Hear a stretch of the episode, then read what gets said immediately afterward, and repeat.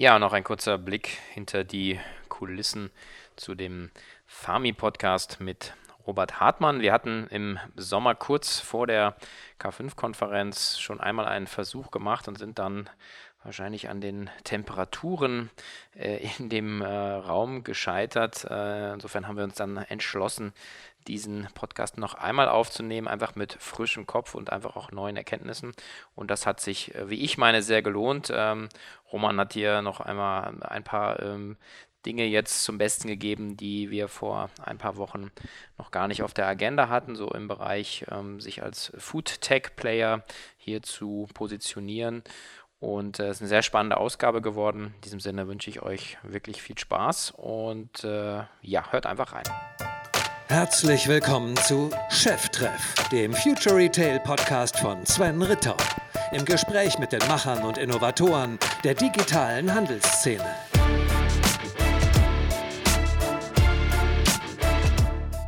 Ja, herzlich willkommen zu einer neuen Ausgabe von Cheftreff. Heute mit etwas längerem Vorlauf, aber endlich hat es jetzt geklappt. Dem äh, Mitgründer und Co-CEO von Farmi aus der Schweiz. Herzlich willkommen, Roman Hartmann. Hallo. Ja, ähm, hier spricht wie immer euer Host und Gastgeber Sven Rittau und ich freue mich darauf, äh, mal wieder in das Thema Food und Delivery einsteigen zu können mit einem, wie wir immer finden, ähm, der ja sehr tollen neuen Konzepte und, und Herausforderer der Großen, nämlich äh, dem, der Firma Farmi.ch. Vielleicht stellst du dich kurz vor, wer bist du, was machst du? Sehr gerne. Ähm, was meinen Hintergrund anbetrifft, ich würde mich als E-Commerce-Experten bezeichnen mit äh, mittlerweile zwölf Jahren Erfahrung. Ich habe nach dem BWL-Studium bei einer Beratungsfirma angefangen. Alles über zehn ist Experte, würde ich sagen. Ja. und zwar, das war damals bei Diligence, das heißt mittlerweile D-Group und ist ein Teil von Accenture. Äh, dort ähm, war ich insgesamt vier Jahre äh, danach war ich kurz, kurze Zeit bei eVentures, einem Venture Capital Fonds und habe während der Zeit für mich die Startup-Szene entdeckt und äh, sofort verstanden, das ist das, was ich machen möchte. Nur halt auf der anderen Seite, nicht auf der Investorenseite, sondern auf der Macherseite. Mhm. Ähm, bin daraufhin nach Moskau gegangen, habe dort für die Otto Group einen Online-Shopping-Club aufgebaut und geleitet. Shopping-Club für Bekleidung und Accessoires, also klassisch äh, also Fashion. Mhm. Fashion, ja. Ähm, genau, das war eine sehr spannende, lehrreiche Zeit. Und während der, während der Phase habe ich schon angefangen zu überlegen, was kann man selber gründen, was kann man online verkaufen, welches Produkt welche, und welche Marke möchte ich reingehen. Und, äh, Wann war das? das? Die ersten Gedanken fingen an wahrscheinlich äh, 2000, also ich bin nach Moskau in 2009 und 2013 äh, habe ich angefangen zu überlegen, was kann man gründen. Mhm. Habe zuerst was anderes probiert in Moskau und ziemlich klar gegen die Wand gefahren. Okay, gehört auch dazu. ja, es war auch spannend, ja. Äh, es war ein Online-Baumarkt. Äh, wie gesagt, äh, dann nochmal die Kräfte gesammelt okay. und bin dann auch mit Tobias Schubert, mein Co-Founder, dort auch zusammengekommen. Und wir beide haben überlegt, was kann man gründen, was uns beide privat auch interessiert, nicht einfach irgendwas verkaufen, sondern mhm. äh, einen Sinn, dahinter, äh, einen Sinn dahin, dahinter erkennen. Und für mich persönlich war es das Ausschlaggebende, äh, mein privates Interesse, was das Kochen und das Essen anbetrifft. Ich koche gerne als Hobbykoch und habe immer so den Bezug, den direkten Bezug vom Produzenten, vom Bauer sehr stark genossen. Und äh, dieses Erlebnis äh, des direkten Einkaufs wollte ich in die Online-Welt übertragen. Okay. So fingen die Gedankenprozesse an. Und als Ergebnis kam dann Fami raus. Ja, also Fami äh, haben wir in der Schweiz gegründet. Ähm, das wäre die Frage, warum? Genau, genau, ja, kommt oft. Wir haben mit Tobias ähm, ziemlich analytisch das Ganze ähm, sind das Ganze angegangen. Wir haben unterschiedliche Märkte, Metropolregionen äh, verglichen, basierend auf folgenden KPIs. Ausgaben äh, für Bioprodukte pro Kopf ist die Schweiz am höchsten. Okay. Dann Bereitschaft für äh, qualitatives Essen Geld auszugeben, ist in der Schweiz bekanntlich sehr hoch. Infrastruktur ist äh, gut ähm, und ähm, ja, Einkommensniveau natürlich, ja. Achso, und ein wichtiger Punkt noch äh, für, für unser Businessmodell, die Verfügbarkeit der Ware äh, ist da. Es gibt noch sehr viele äh, funktionierende Kleinbetriebe, die, die äh, qualitativ ähm, gute Produkte herstellen. Äh, ist natürlich auch dadurch, dass der Markt an sich äh, geschlossen ist, ja, dass da, dass da gewisse Zollhürden gibt. Die Verfügbarkeit der Ware, vielleicht können wir einmal ganz Ja. kurz mal reinspringen, was euer Businessmodell ist, Genau, ja. auch, dass die Leute auch sagen, ein Gefühl dafür haben, okay, Lebensmittel Mhm. online, ja, aber ihr habt ja eine, eine ganz klare Positionierung. Ne? Genau, ja. Ähm, also ich würde uns schon als Foodtech-Unternehmen bezeichnen. Wir haben es in 2014 gegründet, mittlerweile fünf Jahre, sind 80 Mitarbeiter. Ähm, Umsatzgröße war letztes Umsatz- Jahr 8 Millionen. So, ne? Genau, 8 Millionen letztes Jahr, da wir sind, wir sind da ganz transparent. Wir wachsen jetzt wieder mit ca. 30 Prozent dieses Jahr. Ähm, Businessmodell ist, Fami ist ein Markt für, für Produzenten und Bauern. Ja, also wie wir, wir wollen nicht einfach nur Lebensmittel verkaufen, sondern schon den Markt, den, die, die, die Lebensmittelversorgung neu definieren. Also den Markt komplett umkrempeln. Äh, wie machen wir das? Wir gehen in eine Metropolregionen und verbinden regionale Produzenten und Bauern direkt mit den Konsumenten aus der Region. Ähm, auf unserer Plattform kann ein Kunde den kompletten Wocheneinkauf oder Wochenendeinkauf äh, beziehen. Wir haben wirklich sehr breites Sortiment mit über 8000 Produkten in Zürich. Ähm, da gibt es wirklich alles, was man, was man, was man äh, auch sonst kaufen würde in einem Supermarkt oder auf einem Markt, aber mit starkem Fokus auf die frische Produkte. Dort haben wir das breiteste Sortiment schweizweit und auch qualitativ das Beste. Ähm, wie funktioniert das von, von, von, von der Supply Chain? Wir haben die Produzenten und die Bauern an die einzelnen Hubs angebunden, sowohl technisch als auch logistisch. Sie äh, haben täglich den Zugriff auf die Bestellvolumina ähm, und liefern an uns jeden Morgen die Ware.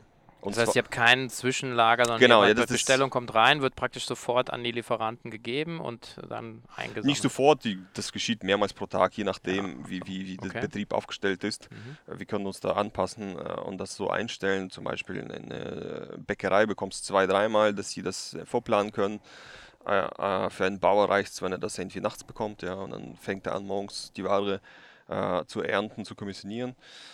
Ähm, der, der Vorteil an der Sache ist, es sind mehrere sogar. Es das eine ist, die Ware ähm, kommt viel frischer zum Kunden, mindestens drei Tage frischer als das, was man im Supermarkt bekommt, Okay. weil die ganze Lead-Time kürzer ist. Alles, was der Kunde äh, bekommt, wurde am gleichen Tag an uns geliefert und äh, kommt am gleichen Tag sozusagen auf den Küchentisch. Aber auch die, die, die Breite des, des Sortiments ist, ist, ist, äh, ist größer bei uns, weil wir kein Warenrisiko tragen. Wir haben ja äh, kein Wa Warenlager, also wir lagern es nicht ein, sondern beziehen es von den einzelnen Produzenten und können dort das komplette Sortiment aufnehmen. Wenn man jetzt zum Beispiel die Fleischkategorie bei uns anschaut, sind das 800 Produkte von sechs Metzgereien. Wirklich alles, was man sich nur vorstellen kann, in allen möglichen Qualitäten. Und so ein vergleichbares Sortiment findest du nirgendwo, voll, ob online oder online, ob online oder offline. Ähm, ist aber jetzt nicht alles Bio, sondern es ist dann auch Genau. regional, also 70, 80 wir haben sehr, Prozent Bio. sehr ne, hohen? Bioanteil. Ja. Äh, er liegt bei 65 Prozent. Also Okay. 65 Prozent aller Produkte sind biozertifiziert. Es ist aber kein, äh, kein K.O.-Kriterium bei uns. Also wir ähm, aus der Region nehmen wir auch Produkte, die nicht biozertifiziert sind. In der Schweiz ist einfach der, der Bioanteil ziemlich hoch. Und äh, dadurch, dass wir uns qualitativ sehr, sehr, sehr, sehr, sehr gut aufstellen, also sehr hoch, hoch äh, quali qualitativ äh, eher an dem äh, ja, an den höchsten Standards orientieren, haben wir sehr viele Bioproduzenten. Also es ist ja komplett transparent, wo die Ware herkommt. Genau, ne? ja, das ist der, aus der Kundenperspektive ist das eine ist klar, Qualität, äh, Frische, aber auch die Transparenz ist ein zweiter Unterscheidungsmerkmal. Der Kunde sieht immer, von wem die Ware kommt. Jedes einzelne Produkt ist auf dem Marktplatz zugeordnet einem Produzentenprofil. Man sieht die Menschen dahinter, den Betrieb äh, dahinter und kann das äh, sich äh, bei Interesse genauer anschauen. Auf dem Produzentenprofil gibt es Bilder, gibt es Video, gibt es einen Text ähm, und das durchgehend bei jedem einzelnen Produkt. Das heißt, das ist eine, eine ganz andere Transparenz äh, im Vergleich zu dem, was man sonst kennt. Mhm. Okay. Und äh, da gab es, also bei dem Transparenzthema, habe ich Mhm. natürlich in der Recherche jetzt drüber gestolpert, gab es da diese sehr amüsante äh, YouTube-Video-Battle mit Aldi Suisse, äh, Genau, wo ja. sie gesagt haben, äh, sie hätten dieselben Lieferanten. Mhm. Aber sie haben ja eigentlich nicht gesagt, welche Lieferanten es sind. Also die Transparenz bei Aldi ist also Zero und bei euch 100 Prozent. Ja, insofern, Mhm. das ist, glaube ich, war sehr plastisch für mich. Also, Ja, genau. Ja, die, die, das war für, für, uns, für uns eine sehr erfolgreiche Kampagne. da haben wir Aldi bewusst äh, provoziert. Ähm, und das hat auch funktioniert. Ja, es gab Ja. einen Abschlag, also, also wirklich ein Battle von Videos. Ja. Und das war sehr gut. Ja.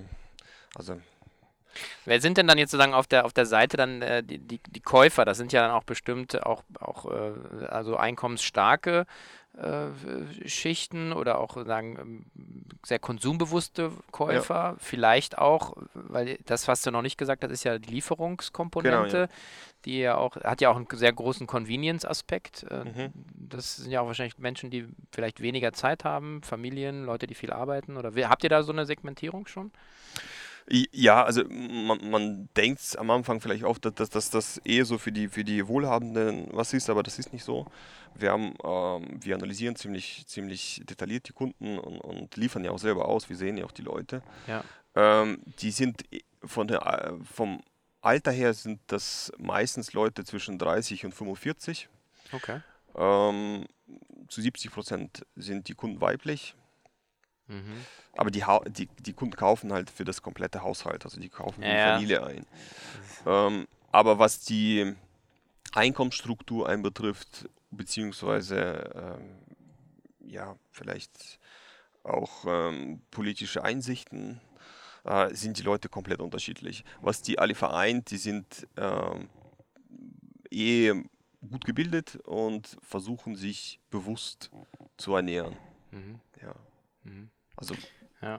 gesund und äh, versuchen zu verstehen, ja, was, was das, was ich konsumiere, was für einen Impact hat das auf die, auf die Umwelt, auf die, äh, auf die äh, regionalen Produzenten und so weiter. Mhm. Ihr habt euch ja dann auch en entschieden, ähm, sozusagen eine eigene Lieferflotte Mhm. äh, aufzubauen.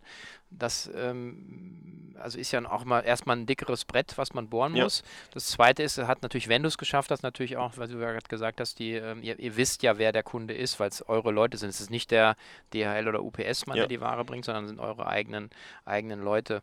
Das ist ja ein komplett neues Produkterlebnis eigentlich für den Kunden. Ne? Genau, ja. Also, Also wir haben eigentlich schon seit 2014 äh, die, die letzte Meile äh, selber organisiert.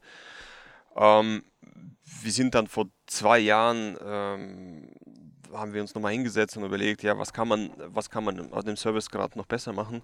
Äh, wie kann man das Erlebnis no- noch, äh, noch intuitiver und ähm, kundenfreundlicher gestalten und haben dann die Liefergebühr abgeschafft und angefangen, die äh, Fahrzeuge ähm, auf eigene Fahrzeuge umzustellen und, und sind da bei elektrischen Fahrzeugen auch, äh, äh, haben uns für elektrische Fahrzeuge entschieden. Davor waren es äh, Kuriere mit eigenem Fahrzeug, so wie bei Uber, die haben sich bei uns angemeldet. Äh, wir haben die äh, geschult und äh, eine, die, die sind mit unserer Delivery-App unterwegs gewesen und haben die Ware ausgeliefert. Jetzt sind das Festangestellte, die mit Elektroautos unterwegs sind. Äh, Okay. Und die Liefergebühr haben wir abgeschafft, ja.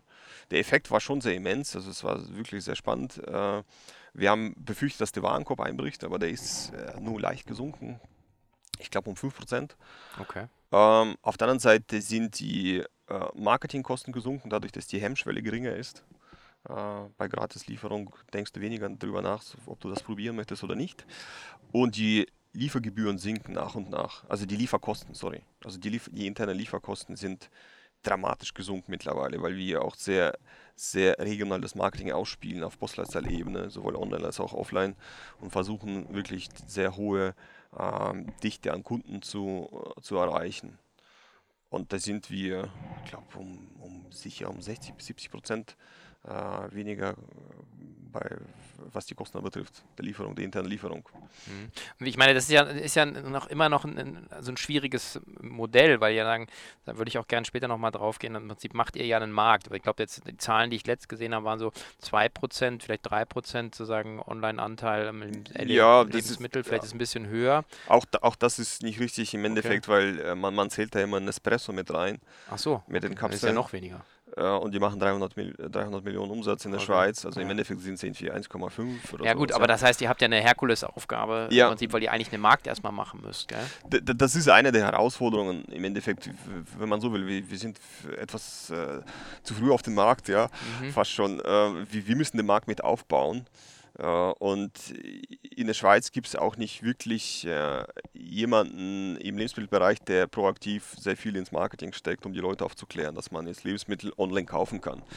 Im Endeffekt machen wir nur wir das, ja, aber wir haben jetzt nicht die riesengroßen Marketingbudgets, um, um äh, das äh, flächendeckend zu machen. Das heißt, wir gehen da sehr punktuell und sehr gezielt vor, aber es ist schon eine Herausforderung, die, die Leute aufzuklären, dass sie auch das auch mal ausprobieren können. Das ist etwas, was wir vorfinanzieren müssen. Es sind keine Spontankäufe. Die Leute, die, die äh, brauchen circa 4,5 Touchpoints im Durchschnitt, bis sie das erste Mal die okay. Bestellung platzieren. Und das muss man, wie gesagt, vorfinanzieren. Ja, ja. Trotzdem ist sozusagen auf der anderen Seite gibt es ja sozusagen Coop Home, es gibt sozusagen Le Shop, mhm. gehört zu Migro, es gibt genau. noch ein paar andere kleinere Sachen, die Migro ausprobiert oder Mikro. Ähm, aber ähm, trotzdem ist es immer noch eigentlich winzig gering ne, im Vergleich zum Gesamtmarktvolumen. Ja, also das, ist verständlich, wieso. Weil äh, die beiden größeren Player auf dem Markt, wir sind ja der drittgrößte Shop, äh, Online-Shop im Lebensmittelbereich in der Schweiz, die beiden großen, die äh, investieren nicht groß in, in die Vermarktung des Online-Kanals.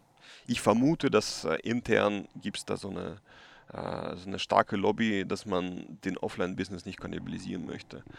Äh, die sind zwar auf dem Markt äh, mit den Online-Shops, aber ich spüre da jetzt nicht einen immensen Druck. Ja, sie wachsen auch ziemlich ähm, langsam. Also Copoton mit 10% Le Shop stagniert sogar in, letzten, in letzter Zeit.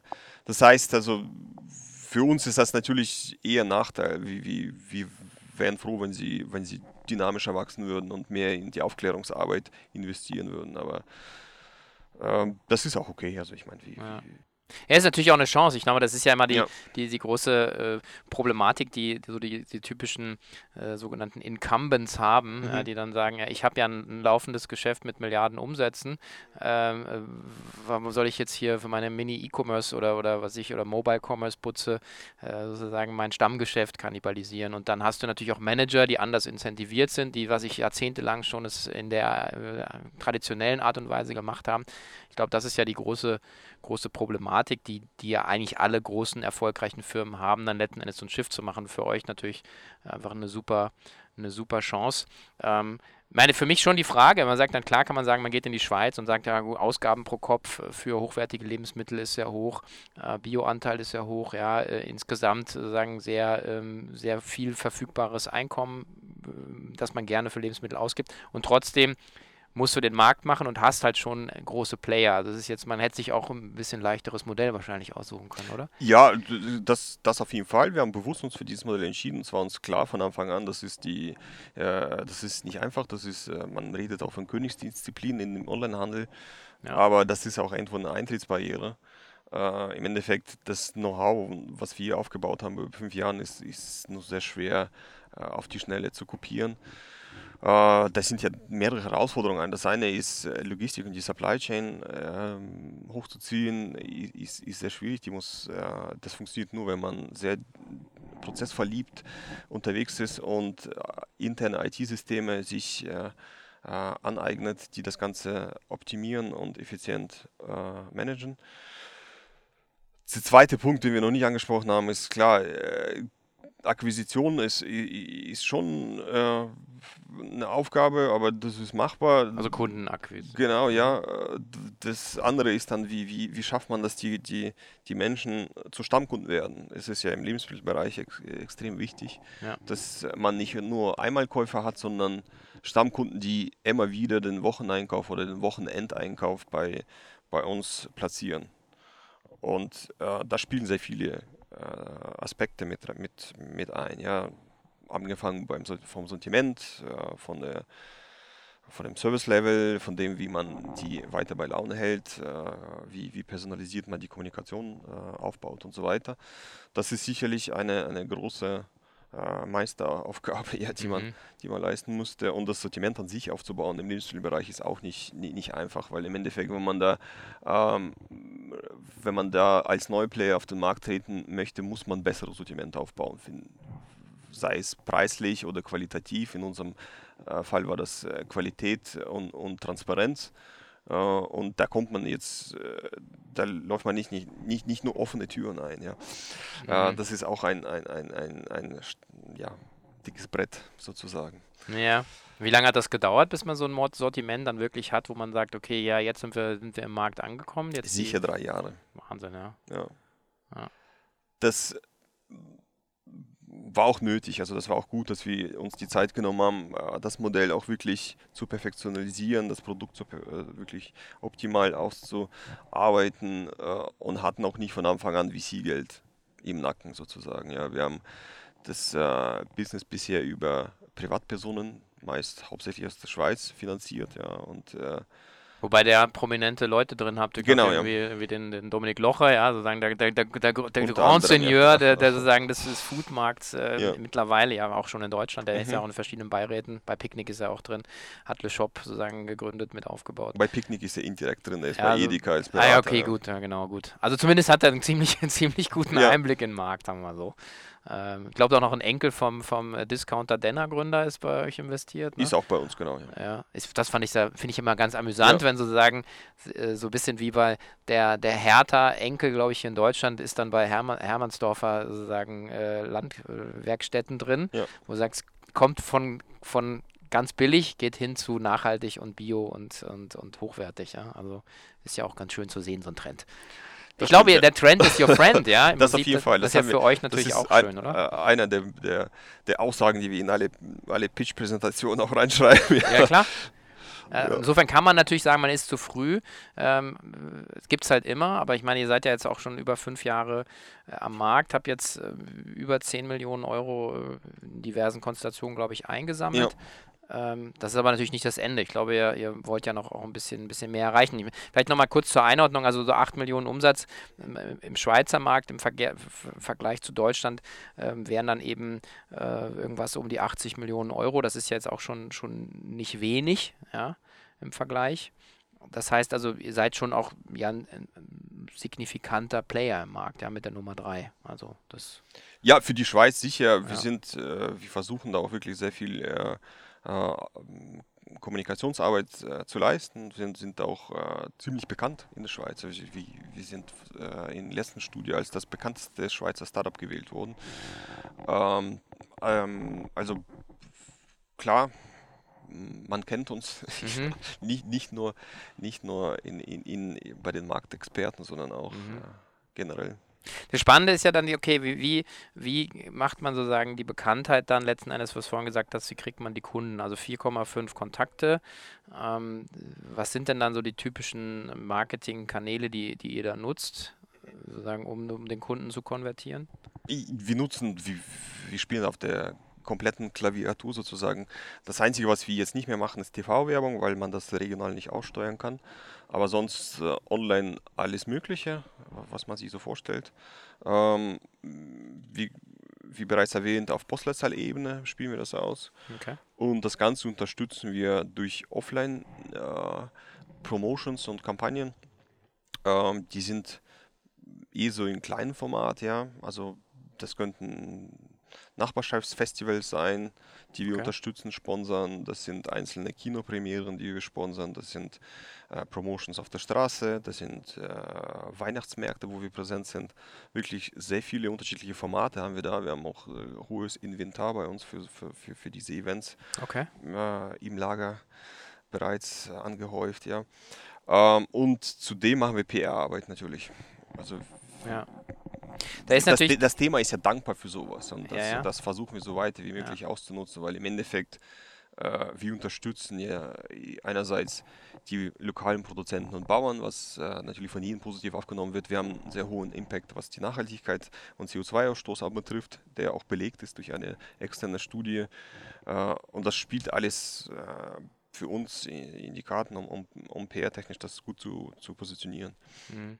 Ich denke ja, es ist auch ein ganz schönes Beispiel, wie man sozusagen digital, also die große weite Welt, ja, mit letzten Endes regionalen und, und lokalen Bezug sozusagen kombinieren ja. kann, weil meine, jeder äh, wohnt in einem, in einem Viertel, wohnt in einer Stadt und bewegt sich da wahrscheinlich 80, 90 Prozent seiner Lebenszeit äh, und äh, gleichzeitig ist jeder sozusagen im Netz mit dem, mit dem Handy unterwegs. Wie wichtig ist denn die App für euch, sozusagen in, in, in auch in der Prozesskette? Du meinst die Shopping-App? Ja, genau. Also bestellen viele über die ja. App, dann hast du ja die, die Liefergeschichte mit mhm. der App, dann hast du es selber als Tool für die Fahrer. Genau, wir, wir, haben ja mehrere Apps äh, im Einsatz. Die Shopping-App für die Kunden, ist äh, für uns extrem wichtig. Äh, da machen wir bereits 23 Prozent des Umsatzes okay. Äh, über die App und Tendenz ist wirklich durchgehend steigend. wir sind, wir haben die App gelauncht Anfang 2018 und sind kontinuierlich, der Prozentsatz ist kontinuierlich gestiegen. ich vermute mal, wir werden ziemlich schnell auf über 50 Prozent kommen. die Kunden sind auch, die, die App Kunden sind auch interessanter für uns, die sind loyaler, der Warenkorb ist höher, die Loyalitätskennzahlen sind, sind, sind besser. Okay. Ähm, genau, und was die anderen Apps anbetrifft, wir haben ja eine, eine App für die Kuriere, die intern genutzt wird. Jeder ist äh, mit einem äh, Smartphone, unter, Smartphone unterwegs und wird eigentlich komplett durch die App geführt, ja, wohin er fahren muss, was er machen soll, äh, was bei dem Kunden zu beachten ist. Äh, er kann Pfandflaschen sofort erstatten über die App. Wir haben ein, einige Marketing-Promotions über die App laufen, wo der Kunde äh, spontan gefragt wird, äh, ob er, ja, weiß ich nicht, einen Aufkleber auf dem Briefkasten platzieren möchte und kriegt dann jedes Mal bei einer Bestellung ein Goodie noch dazu. Mhm. Äh, also solche Späße kann man entwickeln, so, wenn man die, die, die Supply Chain selber äh, ähm, kontrolliert und auch die IT-Systeme selber entwickelt. Das nutzt natürlich auch. Das ist ja, ja eine total mächtige Schnittstelle, die ja im ja. Prinzip äh, der, der Handel, der sich, hatten wir eben schon auf, auf die Paketdienste verlässt, eben gar nicht hat. Aber ihr habt ja sozusagen, ihr, ihr, ihr also ihr habt nochmal das Produkterlebnis, weil die fahren mhm. ja mit euren Fahrzeugen rum, die sind in euren, eurem CI genau, unterwegs. Ja. Das heißt, das ist ja für euch total wichtig, auch wie die Leute auftreten. Ja. ja. Ähm, da habt ihr wahrscheinlich Schulungen, oder, die ihr macht? Wir haben da Schulungen, wie, wie durchgehend laufend. Äh, auf, man muss das auch einmal wieder wiederholen. Ähm, klar. Ähm, wir haben aber auch ähm, aus der Konsumentenperspektive möglichst äh, versucht transparent und, und, und kundenfreundlich die Auslieferung abzubilden, sodass der Kunde eigentlich sehr genau fast schon auf die Minute genau weiß, wann die, Kunden, wann die Ware kommt. Er, er sieht bei uns, äh, sobald der Fahrer losfährt, bekommt der Kunde eine Push-Nachricht, dass der, äh, der Fahrer Roman zum Beispiel losgefahren ist und, und wird äh, um 16.45 Uhr bei dir vor der Haustür stehen. Und da kannst du ab dem Moment auf, auf, der, auf der Karte verfolgen, wo er sich befindet und wie viele Minuten er noch braucht. Machen das Leute, weil das ist immer dieser PR-Gag für mich, diese Gamification, wo ich dann sage so, juhu, wenn, wenn mein... Ma es machen schon welche, ja. nicht, nicht viele, aber ja. dass die, die Info das? morgens mit der Push-Nachricht, wo ja. genau der Zeitpunkt steht, das, das ist für jeden wertvoll. Das ist super, ja. Klar, weil da kann man das äh, viel besser, seinen Tagesablauf nochmal organisieren. Ja. Und das ist extrem wichtig im Lebensmittelbereich vor allem. Man muss die letzte Meile, glaube ich zumindest, selber kontrollieren und nur, nur, nur so schafft man, ja, schafft man einen Servicegrad, der, der ein Kunde erwartet. Ja, wo er bereit ist, den, den, den Supermarkt äh, äh, Einkauf aufzugeben und das online einzukaufen. Ja, da liegt natürlich auch das Ganze im Prinzip dann äh, der, der Break-Even oder da, da, da, verlierst du oder gewinnst du das Spiel.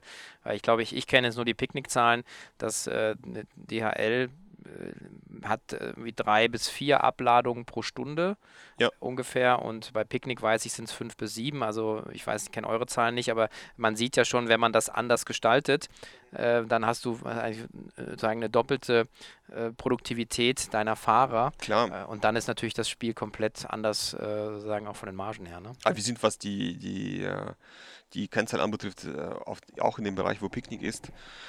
Und ähm, klar, man von der Kostenstruktur, wir zahlen einen Bruchteil von dem, was wir an externen zahlen würden für die Ja. Auslieferung.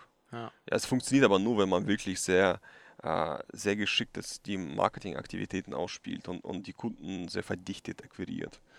Ja. Ist denn in der Schnittstelle dann, wenn der Fahrer jetzt dann zu, Mhm. also ich bin ja leider, kann ich ja kein Kunde sein, noch nicht, ja, ich vielleicht schafft es ja irgendwann, aber sagen, wenn dann der Fahrer zu mir kommt, ähm, sammelt ihr dann auch äh, Informationen ein, äh, habt ihr, also zieht ihr dann auch Daten aus dieser Schnittstelle sozusagen zurück in die Organisation, ja. dass man so weiß, okay, wie ist der Haushalt strukturiert, äh, äh, Einfamilienhaus, Wohnung, ähm, dass man auch so ein bisschen die Daten anreichert, Ja. dass ihr auch vielleicht anderes in anderen Services dann auch denkt. Macht ihr sowas? Ähm, ja, wir, wir, machen es natürlich. Es gibt einerseits die Möglichkeit, dass der Kunde proaktiv selber äh, Kommentare hinterlässt und das machen, glaube ich, zwischen 40 und 50 Prozent der Kunden machen das auch, wo sie entweder die Deponierungsanweisung hinterlegen, falls ich nicht zu Hause bin, bitte die Ware dort und dort abstellen oder weiß ich nicht, nicht erschrecken, ich habe einen Hund oder so.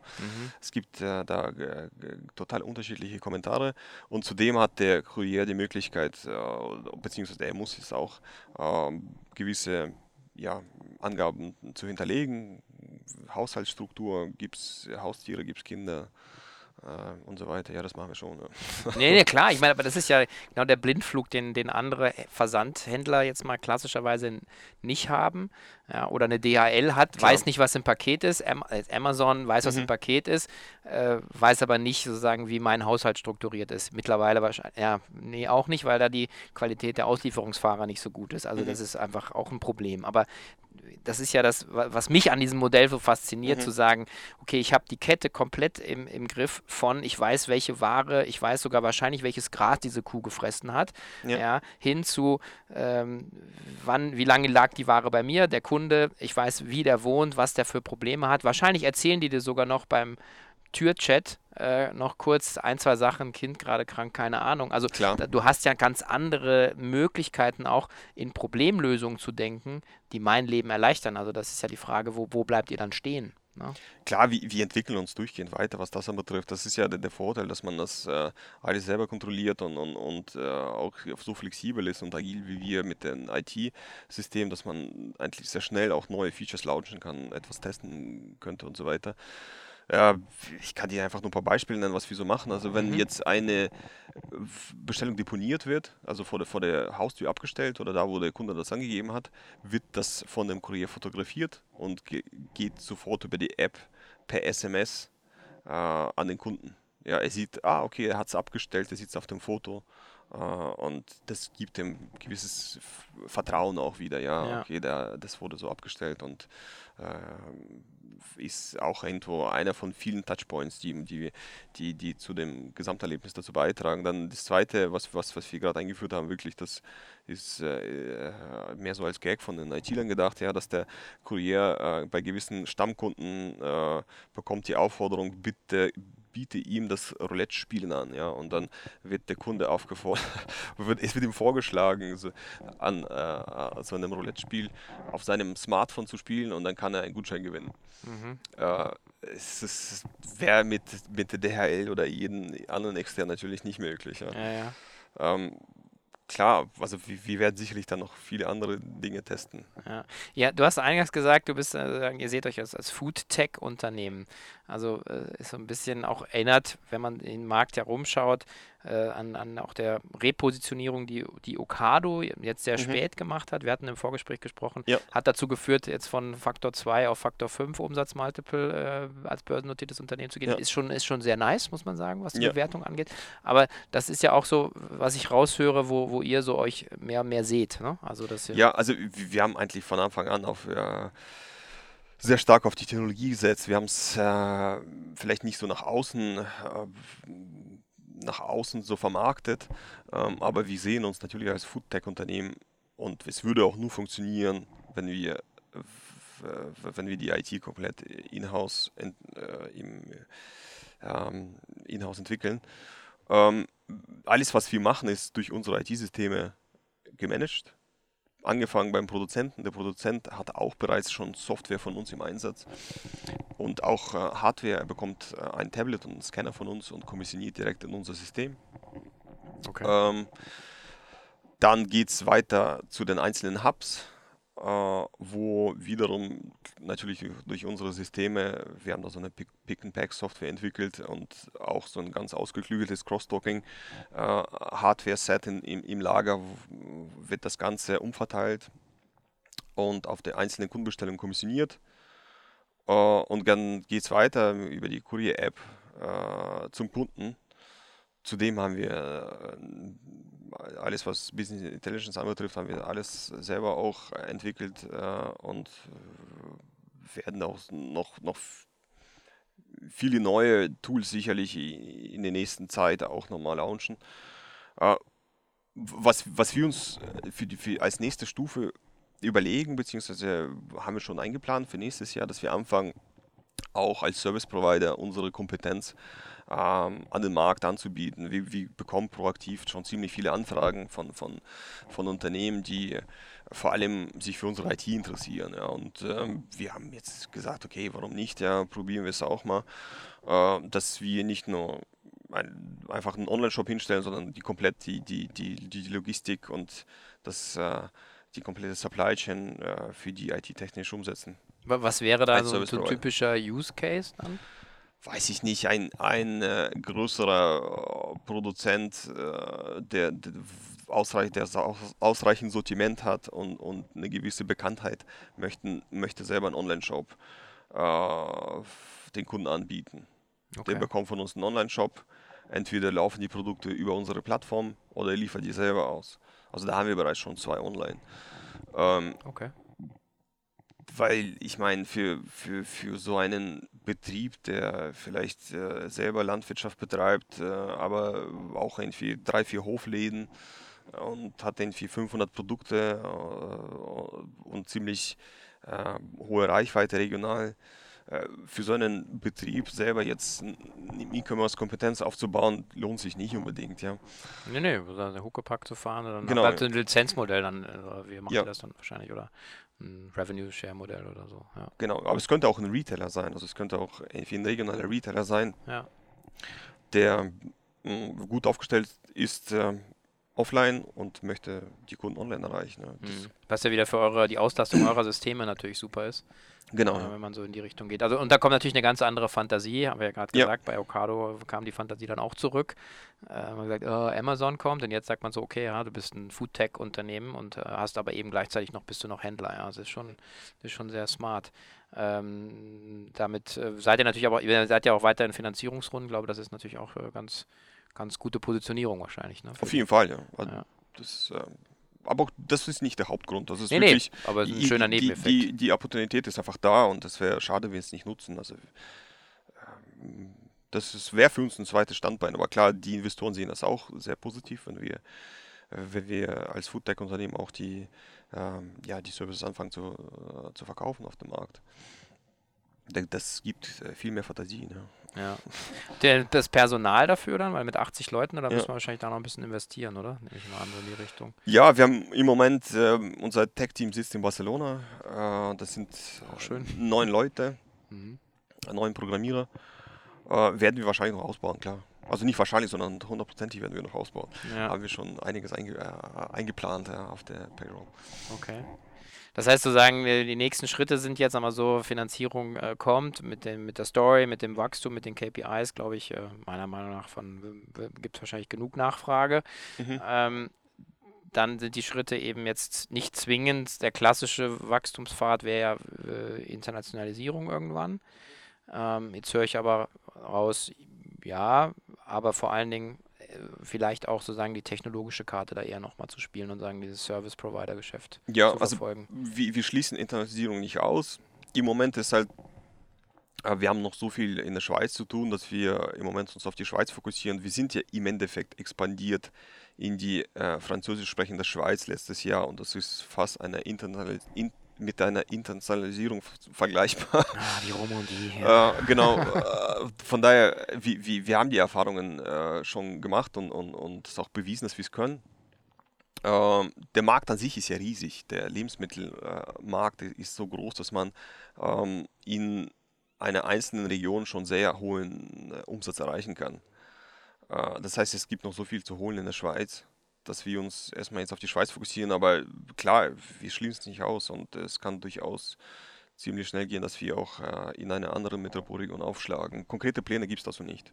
Mhm, okay. ähm, da, was die IT-Services betrifft, das, das haben wir schon angefangen und werden parallel das unabhängig von der Internationalisierung weiter ausbauen. Okay. Das heißt, du bist weiterhin bullish für den Markt, klar, bei den geringen Logisch, Marktanteilen ja. äh, ist ja the sky the limit so ein bisschen. Ähm, und dass jetzt so andere Player noch so in, den Markt reingekommen sind und äh, so ein bisschen das Ganze nachahmen, jetzt gerade in der Schweiz, scheint sich irgendwie wie so eine Art Testmarkt irgendwie auch so, so rauskristallisiert zu haben. Das, da seid ihr aber entspannt, oder? Total entspannt, ja. Also es gibt einen Versuch von, von, der, von der Migro mhm.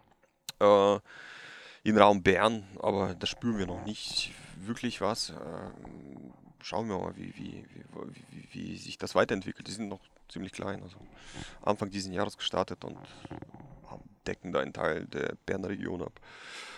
Genau, ja, aber. Fun Fact scheint, dass irgendwie alle auf, die, auf dieselben Elektrofahrzeuge setzen oder denselben Hersteller. Es, es, gibt halt nicht so viele Anbieter. Nee. es, äh, was das anbetrifft, da ist noch, noch sehr viel Nachholbedarf. Also Transport Transportfahrzeuge mit Elektromotor, ja. Äh, das ist, äh, da wird sich noch vieles tun, hoffentlich in den nächsten Jahren. Ja. Vielleicht auch ein Feld, wo man rein investieren könnte. Ja, also wäre sicherlich äh, interessant, ja. Ja, ja. Ja, gut. Super. Ähm, ansonsten, ich suche wahrscheinlich immer gute Leute. Also mhm. ähm, wo, wo Büro ist Zürich, oder? Und, äh, wir, wir, haben drei Standorte. Haupt, mhm. äh, Hauptstandort ist Zürich. Mhm. Da sitzen die meisten Mitarbeiter. Da ist mhm. auch der erste Hub, äh, wo die regionalen Produzenten und Bauern anliefern. Mhm. Der zweite Standort ist in Lausanne. Dort gibt es äh, auch Festangestellte natürlich und ein Lager. Mhm. Von dort aus bedienen wir die Genfersee-Region und es gibt ein Büro in Barcelona, wo ausschließlich äh, der, äh, ja, die Programmierer sitzen, unser CTO. Ähm, wir suchen laufend Leute, ja, wir haben im Moment jetzt für die Romandie zum Beispiel zwei Stellen ausgeschrieben, Head of Marketing, Head of Purchasing, wenn jemand Französisch spricht und äh, äh, damit aufbauen möchte, sehr gerne bei uns bewerben. Ja, wunderschön Lausanne, direkt am Genfer See. Also genau, ja. Nicht, das gibt, gibt Schlimmeres. äh, insofern entweder äh, genau bewerben äh, oder Kleingeld zusammenkratzen und äh, sich wegen der Finanzierung melden. Also aus meiner Sicht einer der, eins der wahrscheinlich ähm, also A, spannendsten Märkte äh, mit unglaublich Potenzial. Wir kennen uns ja schon ein bisschen. Ich glaube, ihr macht da ähm, einen super, super Job. Also ähm, also auf jeden Fall sollte man sich das angucken und ich, äh, das ist bestimmt nicht das letzte Mal, dass wir miteinander gesprochen haben. Sehr gerne. Also, also ich bin ja. äh, offen für, für, für Follow-ups. Follow-ups, genau. Dann machen wir den, den, den Service Provider Tech Follow-up dann äh, mal vielleicht in ein, ein zwei Jahren. Ähm, mhm. Also vielen Dank, Roman, für die, für die Zeit. Die Danke dir, Sven. War echt super. Danke für die Einladung. Gerne.